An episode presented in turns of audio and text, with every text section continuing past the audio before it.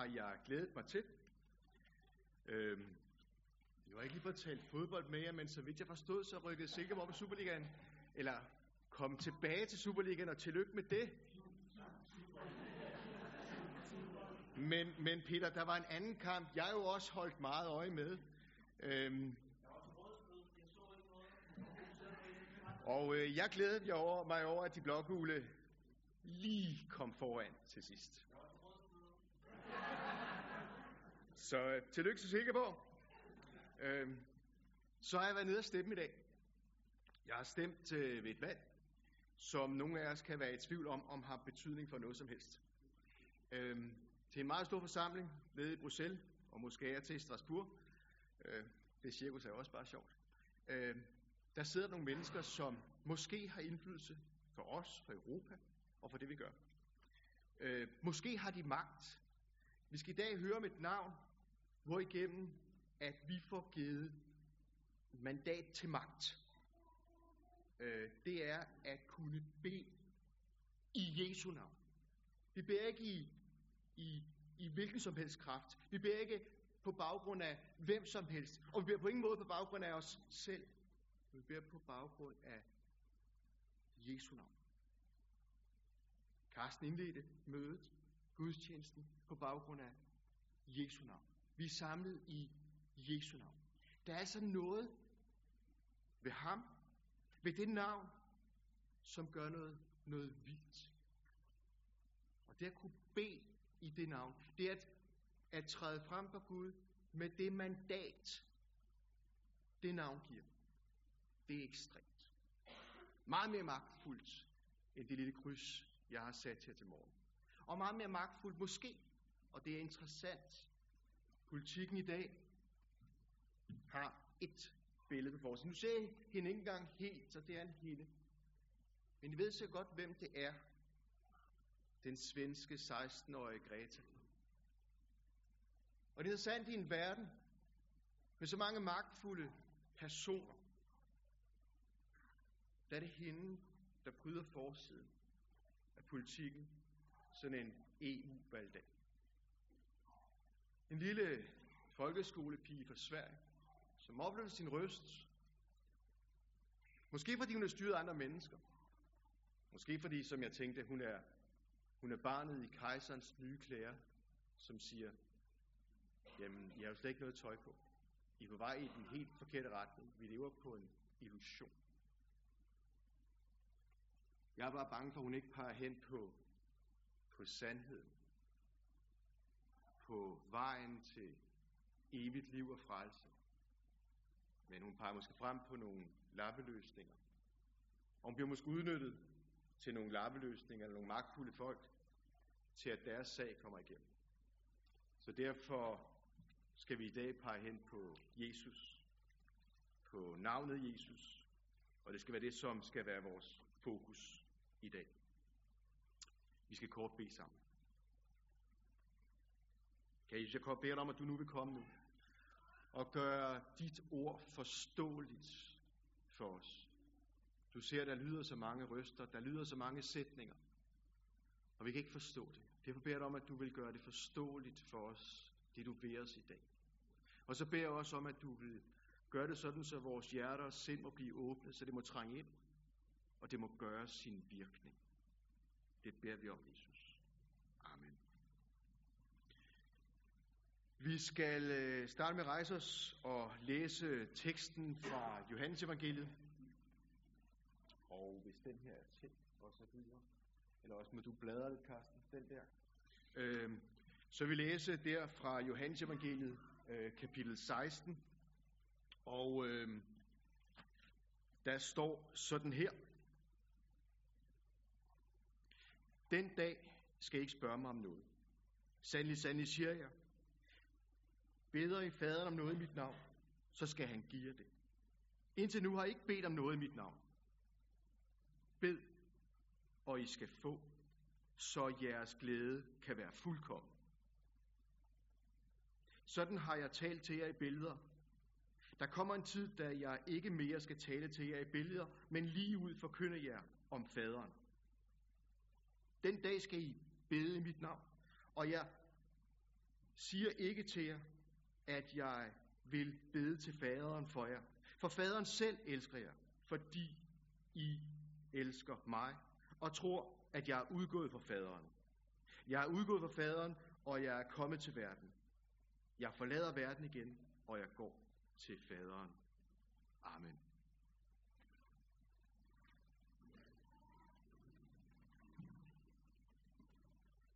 I Jesu navn. Navnet Jesus. Navnet Jesus. Hvad betyder det? I hvis navn kommer vi, kommer du til Gud. Der står her, bed Jesu navn for, at jeres glæde skal gøres fuldkommen. Det er et stort løfte. Det er et voldsomt løfte. Fuldkommen. Fuldkommen glæde. Ej, det er godt nok voldsomt. Den der radikalitet, den har det nogle gange svært med. Fordi hvem er os så sige, også os som bekender os Jesus, hvem er os til at sige, min glæde er fuldkommen. Min glæde er fuldkommen. Men det lover Jesus os faktisk her. Vi er elsket, kendt, vi er venner af Gud, fordi vi elsker Jesus og tror, at han er udgået fra Gud. Det står der her. I Jesu navn. Navnet Jesus. Hvad er dit fokus? Hvad er dit fokus i dit liv? Er det navnet Jesus? Hvad er dit fokus i din bøn? Er det navnet Jesus? Nej, ikke for mig. Mit fokus er ofte også i min bøn og mit liv er jo mig selv, mine behov. Men måske skal det være mere ham. Ham i centrum. Ham i fokus. Ham som omdrejningspunkt. Ham, som jeg skylder al ære og al lovprisning. Da jeg gik i gymnasiet, der var der en teolog, der hed Kai Kær Hansen. Han skrev sin doktordisputas. Og vi drøftede meget der i KFS-gruppen at skrive en doktordisputas på 422 sider. Det var noget mere end vores øh, samfundsfagsopgaver og danske stile. 422 sider bare om et navn. Navnet Jesus. Men det gjorde Kai Kær. Han skrev så mange sider om navnet Jesus. Fordi det betyder alt. Jesus, Joshua, Gud frelser. Nævnt over 900 gange i Bibelen det navn. Vi samles i Jesu navn. Vi slutter vores bøn i Jesu navn. Hvad er der med det navn? Jesus. Ja, nogen vil sige, at det er jo bare en ramse, det er jo bare en vane. Og det kan nemt blive til, sådan i vores hverdagsliv som kristne. Men det er det mest kraftfulde og magtfulde navn, der findes på jorden og i himlen og i universet. Det er meget mere end bare en ramse. Vi har lige fejret påske. Vi har fejret, at Jesus døde for os. Jesus død, det er den ultimative redning for menneskeheden. Det er en genoplivning. Det er en hjertestarter. Det er en livsopretholder. Jesus stiller sig ved sin død mellem Gud far og os. Han dækker os. Faderens vrede over min søn rammer Jesus i stedet for mig. Det er den ene side af det, Jesus død gør for os. Den anden side er, at Jesus ud over at afbøde faderens vrede, og så skaffe os et fortroligt forhold til vores himmelske far. Et fortroligt forhold. Vi kan nu, gennem det Jesus har gjort for os, bede direkte til vores himmelske far. Vi behøver ikke frygtsomt at kigge ud bag korset, for at se om far stadig er vred. Gud er forsonet. Gud er ikke længere vred. Forhænget indtil at allerhelligste blev flænget fra øverst til nederst. Gud brød ud for at være sammen med dig og mig. Jesus er Guds kærlighedserklæring. Og det er kun gennem det, Jesus gør, at den kærlighedserklæring er en realitet. Du skal ikke længere frygte Gud. Hører du det? Du skal ikke frygte Gud. Gud ønsker fællesskab med dig. Jeg har gået i klasse med muslimske medstuderende, både i gymnasiet og på seminaret. De frygter deres Gud. som frygter. Og de er klar over, at enten skal de frelses gennem skærsild, eller også bliver de fortabt. For de føler ikke, at de når dertil, hvor de bør. Jesus har forsonet os med Gud. Og det er igennem ham, at vi kan henvende os til Gud med tillid og tro på, at Gud vil os. Jesus er Guds kærlighedserklæring til os. Det er et privilegium ud over alle grænser at kunne kommunikere, snakke, råbe til Gud på baggrund af Jesus.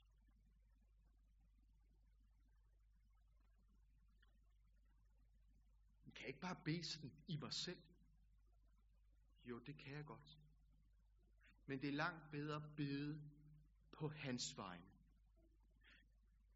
Nogle gange så underskriver jeg papir sådan øh, med min titel, min viceforstandertitel, eller, eller andre titler. Jeg sidder i bestyrelser, så underskriver jeg på bestyrelsens vegne. Det hæver skriftets indhold op, og skriftets påbud op på et helt andet niveau.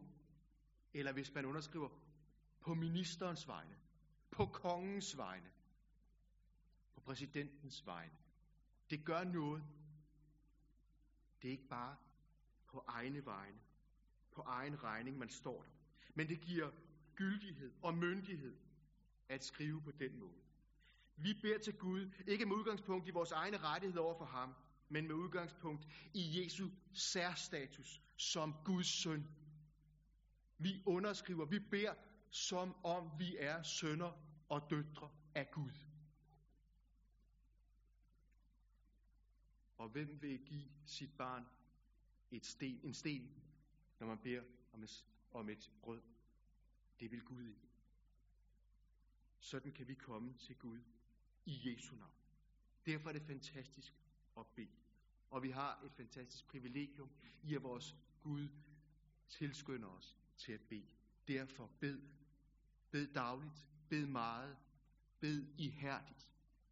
Der er velsignelse, og der er forvandlende kraft i det. At bede Jesu navn betyder at bede i kraft af Jesus.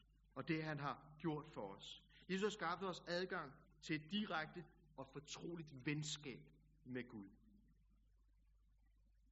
Der er i teksten en forudsætning for, at vi kan have dette umiddelbare fortrolige forhold til vores himmelske far, nemlig at vi elsker Jesus og tror, at han er udgået fra faderen. Hvis, hvis jeg går ind i en fremmed mands hus, og tager en sodavand i hans køleskab, ja, så er jeg en tyv. Men, men går ind i et venshus, og tager en sodavand fra hans køleskab, ja, så er jeg en gæst. Måske en lidt, øh, lidt fræk gæst, men jeg er en gæst. Og sådan er det også. Forskel mellem at være tyv og være gæst i faderens hus er, om jeg er ven med sønnen eller ej. Er du ven med sønnen? Han tilsiger dig sit venskab. Han er gået i døden for dig. Han ønsker at være din ven. Og når jeg er ven med sønnen, så får jeg at vide af Gud, at han siger, mit hus er dit hus. Mit land er dit land. Mit hjem er dit hjem. Kom, kom til mig. Alt mit er jo dit. Som ordene er til den ældste af de to fortabte sønner. Alt mit er jo dit. Har vi hørt det? Har vi taget imod det? Lever vi på det? Jeg må med skam bekende, at når tingene håber sig op i mit liv, så er Gud jo ikke altid den første, jeg henvender mig til. Det er sjældent ham, der er den første, jeg kommunikerer med, når der er krusninger, når der er sten i skoen, når der er ting, der går ondt, og når jeg er ved at falde. Når man med skam bekende det, men sådan er det. Men det her, den tilkendegivelse fra Guds side, alt mit er jo dit. Det er hele frelsens rigdom. Det er det, der gøres tilgængelig i kraft af Jesus. Derfor, at få fat i ham, det er som den mand, der sælger alt, hvad han ejer, for at købe den mark og få fat i den perle, som giver ham alt. Det er så radikalt, så jeg ikke forstået dybden af det. Men det er der, vi står. Det er Jesu ønske, at vores glæde skal være fuldkommen. Koste hvad det vil. Derfor vil han have os til at bede til faderen i sit navn. For bøn i Jesu navn vil faderen besvare, så vi får del i den fuldkommende glæde. Hvad er det så, der falder mig ind, når jeg beder? Jo, det er jo ofte mine umiddelbare behov. Behov for kræfter i krævende opgaver. Behov for sundhed for mig og min familie. Behov om at blive sikret materielt. Ting. Kapital. Alle de her ting, dem er vi velkommen til at bede til Gud om. Det ønsker han. Det opfordrer han os til. Sådan lyder ordene i fadervor. Giv os i dag vores daglige brød. Det skal vi gøre. Det er vi velkommen til. Og det skal vi huske. Det er mange, og det er vi alle blevet velsignet af. Men Gud ved også, at overskud af kræfter, helbred af penge, ikke er den fuldkommende glæde. En dag tages det hele fra os og forgår, og det bliver tydeligt, hvor ufuldkomment og forløbig en glæde, der er forbundet med disse ting. Derfor er det bemærkelsesværdigt, hvor meget det fylder i min bøn. Den fuldkommende glæde, Jesus vil give mig, er forbundet med at bede til faderen i Jesu navn. At bede i Jesu navn er at bede faderen om alt det, der kan give mig, jeg kan få i kraft af Jesu død og opstandelse.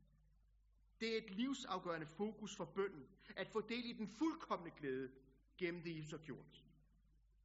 Og det er alt det, der ikke forgår. Tilgivelse for alt synd. Frihed fra fangeskabet og tyranniet under djævlen. Opstandelse til et evigt liv i Guds fuldkommende rige. Disse gaver vil faderen altid give os, når vi beder ham om dem. Det skal vi huske på. Det er den fuldkommende glæde. Og så har jeg bøvlet lidt med det der med, jamen skal jeg bede ham for at få det? Og det har jeg både et ja og et nej til. Men det med, at der kommer en erkendelse, en, en bevidsthed i mig om, jeg har et behov. Gud hjælp mig.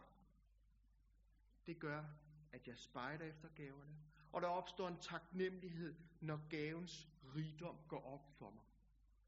Det der med, at Gud bare, Nå, men Gud giver mig nok det hele, det behøver jeg slet ikke have fokus på. Jeg kan bare gøre alt muligt andet. Nej, Gud ønsker, at jeg skal bede. Han giver os gaver øh, som svar på vores bøn, for at vi ved at modtage, modtage de her gaver fra ham, skal opleve den fuldkommende glæde, som er forbundet med at eje de gaver, som de timelige ting, som sygdom, inflation og aldring ikke kan æde, og som døden ikke kan tage fra os. At bede Jesu navn er også alt det andet, min bøn rummer, som rammes ind af det at bede Jesu navn. At frelsen Jesu døde opstandelse fra synd, død og djævel må have førstepladsen. Og derfor, derfor skal jeg bede. Men jeg skal også bede med muligheden for, for det der med, at han vil give mig alt, hvad jeg beder om, det har jeg også bøvlet med. Og det har jeg tænkt mig, måske kan rammes ind af ordet, ske din vilje. For det er ikke alt, hvad jeg tænker vil være til gavn for mig, som er til gavn for mig. Det er heller ikke alt, hvad, hvad jeg beder om, som jeg får på den måde, jeg lige har tænkt mig, det skal gives mig. Men ofte giver Gud mig langt mere og ud over, hvad jeg formår at bede om.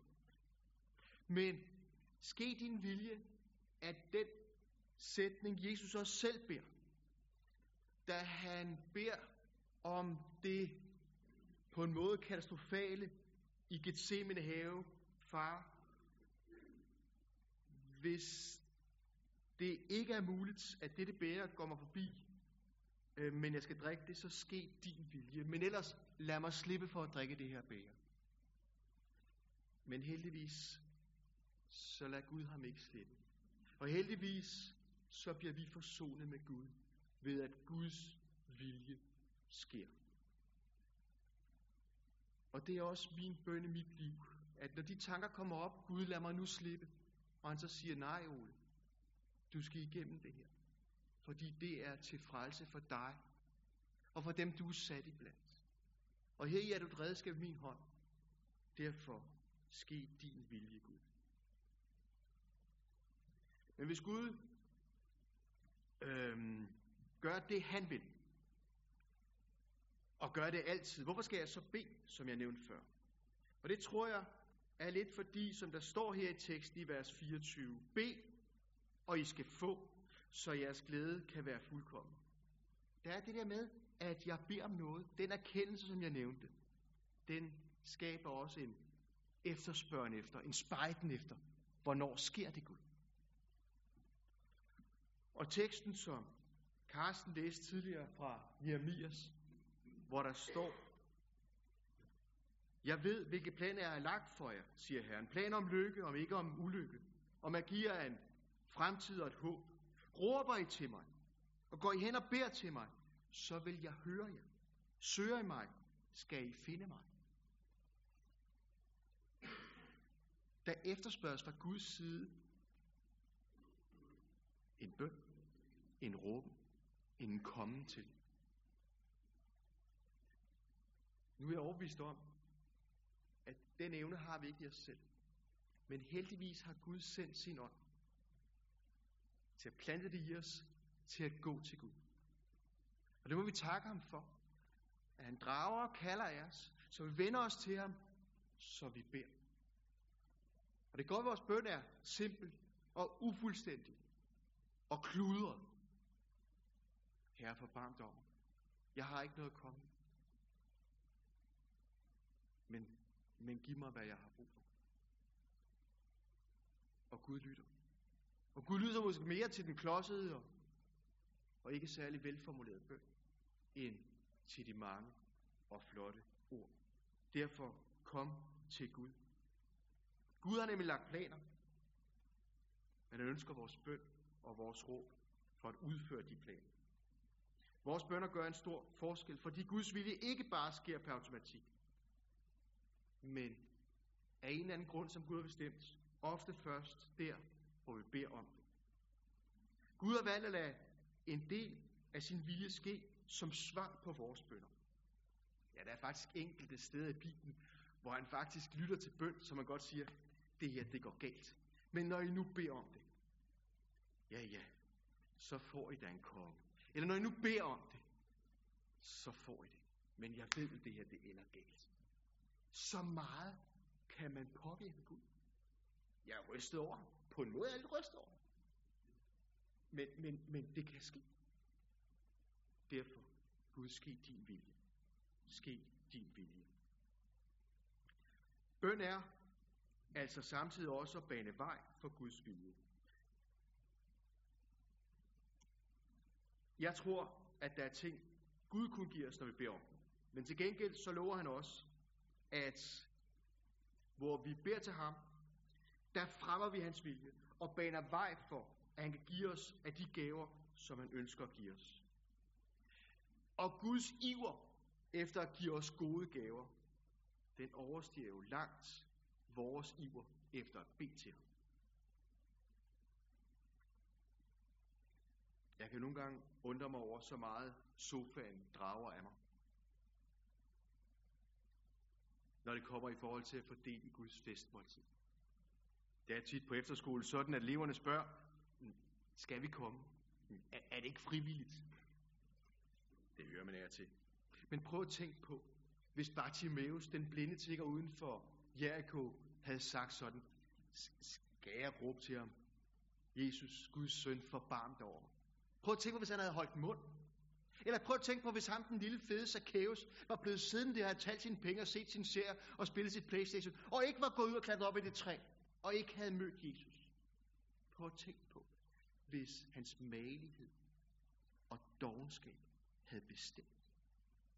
Derfor er der altså et eller andet i det med at komme til Jesus. Det med at trylle Gud om hjælp, der har betydning. Skal vi komme? Behøver vi at være med? Gud er brudt ud for at have fællesskab med dig og mig. Gud opsøger os.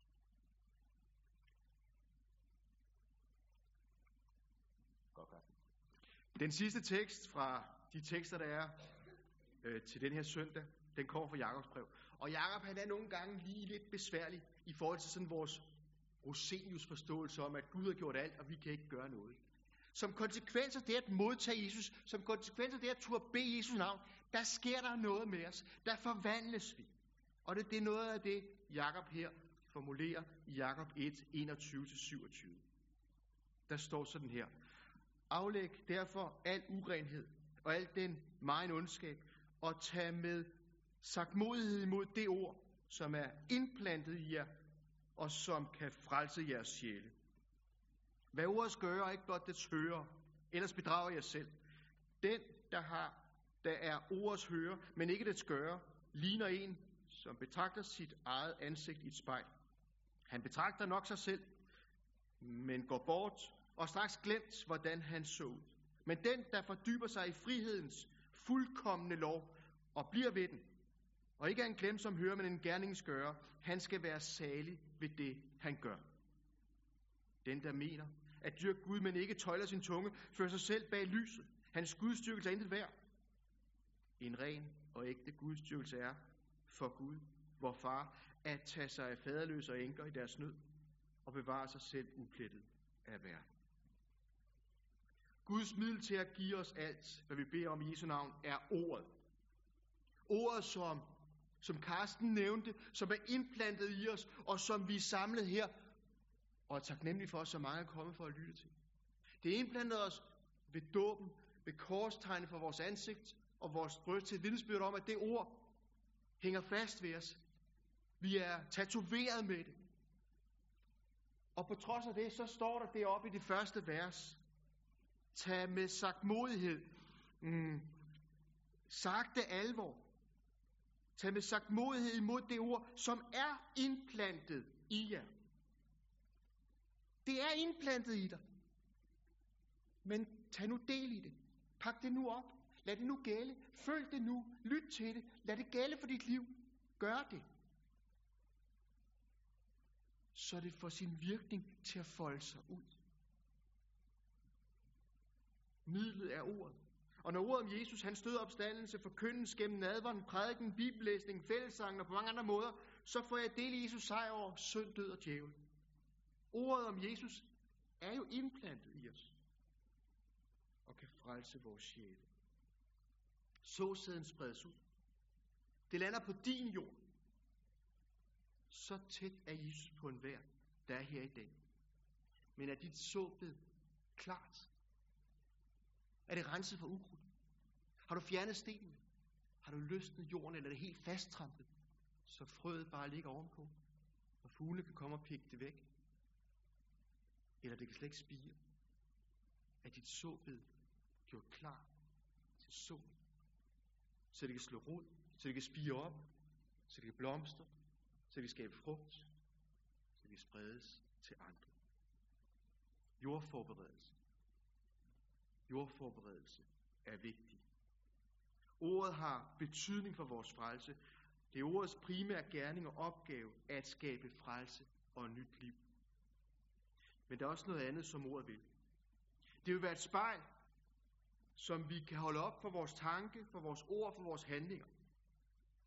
Ved at prøve vores liv på ordet, så kan det lære os, hvordan vi er blevet de mennesker, som Gud har bestemt os til at være.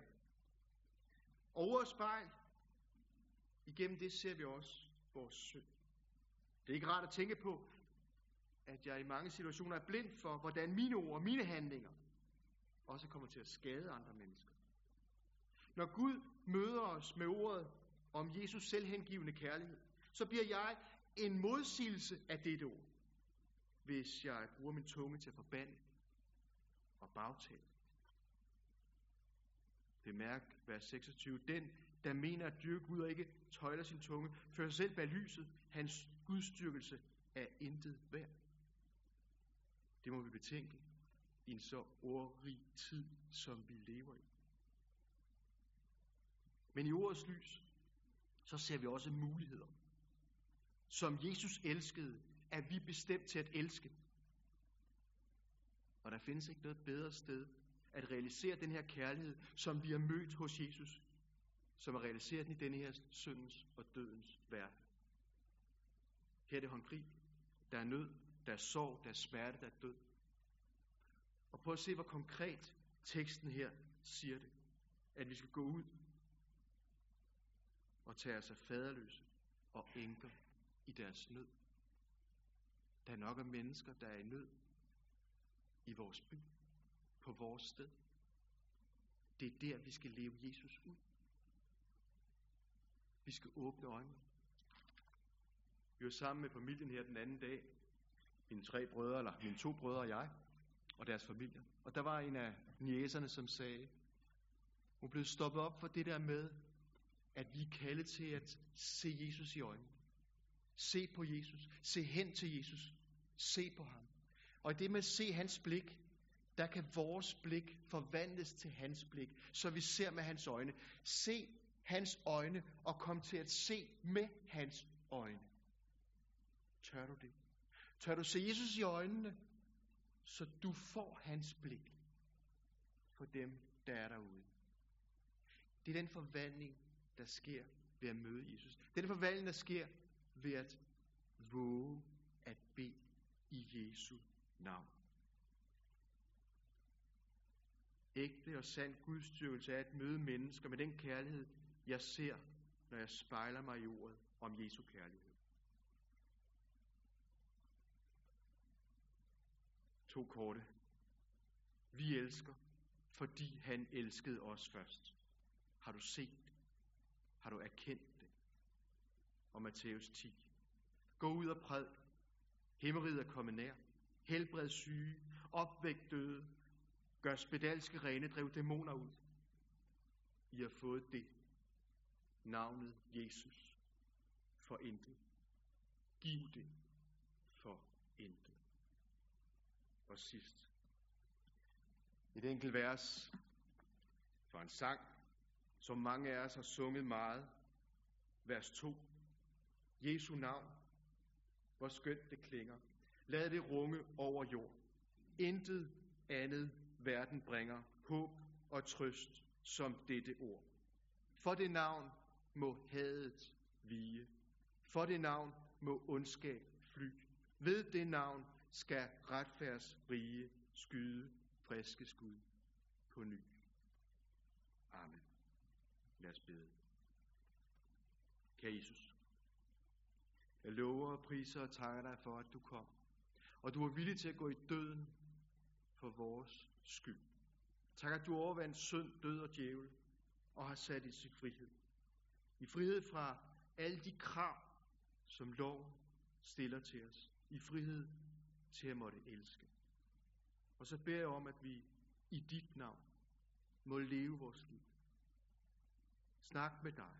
Gå ud og være medmenneske for de mennesker, du har sat os i blandt. Jeg beder om, at vi må øve jordforberedelse, sådan så vi må tale for dit ord. Og jeg beder om, at du må komme ind og skabe glæde, fremtid og håb. Herre Jesus, giv os at leve det nye liv i dit navn. Amen.